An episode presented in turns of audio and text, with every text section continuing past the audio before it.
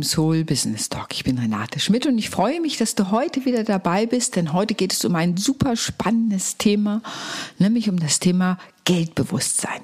Und wie du ja weißt, möchte ich selbstständige Unternehmerinnen inspirieren, ihr gutes Leben und gutes Business aufzubauen. Und dazu gehört natürlich auch gutes Geld zu machen. Aber damit es dazu überhaupt kommen kann, gibt es einige Hürden zu überwinden. Und da möchte ich dir heute eine Fallgeschichte erzählen, die so typisch ist, dass man gar nicht einen Namen nennen muss, weil es immer wieder neu vorkommt. Hier kann ich dir einfach sagen, es war eine Berufsgruppe und zwar ein Coach, der an der Schwelle stand, so in den Markt eintreten zu wollen und nun überlegte, wie er seine Preise gestalten könnte. Und ich fragte ihn, hm, was ist denn das Niedrigste, was du dir vorstellen könntest? Und er meinte so 45 Euro. Und jetzt kannst du dir natürlich vorstellen, wenn jemand gut ausgebildet ist, eine super tolle Ausbildung gemacht hat und mit 45 Euro in den Markt gehen will, da wird er lange brauchen, um allein die Kosten für seine Ausbildung reinzubekommen. Das heißt, im Grunde kann man sagen, das geht gar nicht. dann habe ich gefragt, okay, weil ich weiß, beim Geldbewusstsein ist es manchmal auch schwierig, Preise zu benennen. Was ist denn das Höchste, was du dir vorstellen kannst zu nehmen, wo du schon anfängst, eine Schnappatmung zu kriegen? Und er sagte 75 Euro. Und ich musste sagen, da zuckte ich innerlich, weil ganz ehrlich, es gibt eine Faustregel, wo du sagst, wenn du nicht im Hobby-Business-Bereich sein willst, dann musst du 100 Euro mindestens nehmen, damit sich all deine Vorbereitungszeit, die Ausbildung, all das auch amortisiert. Aber eigentlich geht es beim Geld gar nicht so sehr um die Summe des Geldes, sondern es geht auch, wie kommst du dazu, welches Gefühl hast du zum Geld? Also dein Money-Mindset, dein Geldbewusstsein.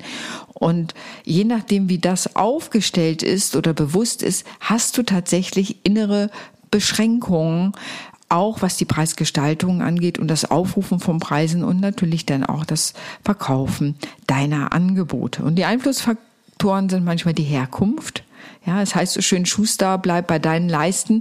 Und wenn man das auf der Metaebene sieht, ist das genau das, was viele Menschen tun, dass sie versuchen, in dem Einkommensbereich zu bleiben, der Menschen, die ihnen, die sie umgeben. Also ungefähr der acht Menschen, die sie umgeben. Und häufig ist es so, dass sie das, was in der Familie verdient wird, auch ungefähr das als Umsatz machen. Also deswegen lohnt es sich immer, die Herkunft anzugucken, ob ich nicht unbewusst, damit ich meine Gruppe nicht verlassen muss. Ähm, das hat etwas sehr Altes zu tun, weil wir immer die kleine Gruppe, die uns ursprünglich mal auch das Überleben gesichert hat, natürlich nicht verlassen wollen. Und das kann einer der Gründe sein, auch sich unbewusst mit seinem Umsatz an die durchschnittlichen Gehälter derer anzunähern, mit dem man sich umgibt. Dann ist natürlich Glaubenssätze, Geldglaubenssätze. Du findest tausend Geldglaubenssätze bei Google. Meine Erfahrung ist, dass es die meist gar nicht sind, sondern dass die viel tiefer liegen. Und da hilft mir natürlich mein psychologisches Wissen, deinen Geldglaubenssatz wirklich auszugraben und daran zu arbeiten, so dass du nachhaltig eine Veränderung hast. Und Geldglaubenssätze so auf der Oberfläche sind natürlich immer diese Klassiker, so wie Geld stinkt oder äh, spirituell zu sein und Geld zu nehmen passt nicht zusammen oder ähm, Geld zu nehmen ist unsozial, weil es ja Menschen gibt, die nicht so viel Geld haben und so weiter und so weiter. Also es gibt eine Menge Geldglaubenssätze, die man sich sehr genau angucken kann. Und das andere ist natürlich deine eigene Gewohnheit. Das heißt, die Gewohnheit, wie, mit wie viel Geld du gewohnt bist, umzugehen. Und das begrenzt den Geldhorizont, sag ich mal. Das heißt, dein eigenes Verständnis, wofür man was, welche Summen und welches Geld ausgibt, wo anlegt, je nachdem, was du selber gewohnt bist zu tun, hat das natürlich auch Einfluss auf deine eigene Preisgestaltung und auf die Sicht, wie du deinen Kunden siehst. Oft spielt das Thema Selbstwert mit rein. Ähm, bin ich mir bewusst, was ich da gebe oder bin ich überhaupt mir des Wertes meines Angebotes bewusst? Das ist manchmal auch ganz wichtig. Und man muss sich immer klar sein, dass der Wert eines Angebots sich aus sehr vielen Faktoren zusammensetzt. Das eine erstmal rein faktisch natürlich auch, was du an Ausbildung und Erfahrung mitbringst. Aber auf der anderen Seite am Ende ist der Wert eines Produktes, welches Problem kannst du lösen. Das heißt, ein Kunde, der bei dir kauft, will eine Problemlösung haben und er möchte natürlich, dass das geht. Und am Ende investiert dann der Kunde oder die Kundin in sich selber, in seine eigene Entwicklung, in das, was er erreichen möchte. Das muss man sich auch immer klar machen. Er investiert am Ende nicht in dich, sondern in seine eigene Entwicklung. Und dieser Blickwinkel kann zum Beispiel hat, war auch für meinen Kunden sehr hilfreich, äh, erstmal sich klar zu machen, der Kunde investiert ja nicht in dich und jetzt musst du dich mega anstrengen, alles zu bringen, was irgendwie geht, sondern der Kunde investiert am Ende in sich und den Glauben an die eigene Entwicklung. Das kann man natürlich noch vertiefen. Das ist ein Thema zum Thema Verkaufspsychologie. Das soll heute hier nicht Thema sein. Das bespreche ich mit meinen Kunden natürlich im Coaching, wie auch das genau gehen kann und wie man eine gute Preisgestaltung macht und so weiter. Oft spielen noch eigene Werte mit rein beim Thema Geld. Also wie reich darf ich sein? Was bedeutet überhaupt Reichtum für mich? Sich damit auseinanderzusetzen. Und es war im Rahmen dieser Fallbeschreibung auch ganz wichtig bei diesem Kunden, denn er kam, wie er sagt, aus einfachen Verhältnissen.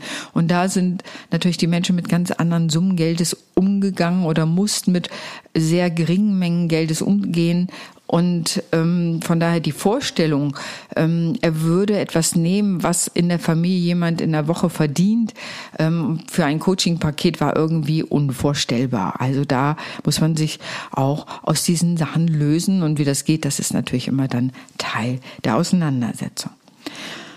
Und natürlich gibt es auch, wenn es um das Thema Money Mindset geht, also Preisgestaltung, ging es auch hier darum, die Fallen. Und eine der Fallen, äh, die der Kunde getappt war, war, dass er über das Portemonnaie der Kunden nachdachte. Ich nenne das immer über das Portemonnaie des Kunden nachdenken, indem du denkst, na, wie viel Geld wird er haben und womöglich unbewusst deinen Preis daraufhin schon mal angleichst, weil du denkst, ah, der wird wahrscheinlich so und so viel ausgeben, also nenne ich mal den Paketpreis. Ein weiterer Punkt war tatsächlich, wenn man mehr verlangt, als man selber ausgeben würde. Das heißt, wenn du meinetwegen für ein Coaching-Paket ähm, oder für eine Coaching-Session, sage ich einfach mal, 200 Euro nimmst und du selber würdest sagen, also mehr als 120 würde ich im Leben nicht ausgeben, dann wird es dir schwer fallen, auch vom Mindset her, das überhaupt wertvoll und sichtbar für den Kunden zu machen, warum er nun ausgerechnet bei dir so viel mehr ausgeben sollte, was du selber gar nicht bereit bist auszugeben. Das strahlt man unbewusst aus. Das heißt also, sich, wenn es um das Geldbewusstsein äh, geht und sich damit auseinanderzusetzen, wie in diesem Fall ist es ganz wichtig, woher komme ich? Wer ist meine Kohorte, wie es so schön heißt? Was sind meine eigenen Gewohnheiten im Umgang mit Geld? Wo beschränke ich mich selber? Was sind meine beschränkenden Glaubenssätze, mein Verhältnis zum Geld? Ähm, und wie denke ich über mich und den Kunden? Wie kann ich da hinkommen? Und das sind alles ganz wichtige Punkte. Und wenn du da mehr für dich machen willst, da habe ich für dich den Money Mindset Kurs. Ich nenne ihn den Magic Money Kurs, wo es tatsächlich erstmal nur um das Thema Bewusstsein rund um das Thema Geld geht, um dein Mindset, dass du da dich aktualisierst, nochmal guckst, dass du es, ich nenne es auffrischt. Magic Money Kurs und ich lege den Link in die Show Notes, sodass du da mal für dich gucken kannst. Das erste ist das Mindset auf Vordermann zu bringen. Das zweite ist dann natürlich verkaufen zu lernen.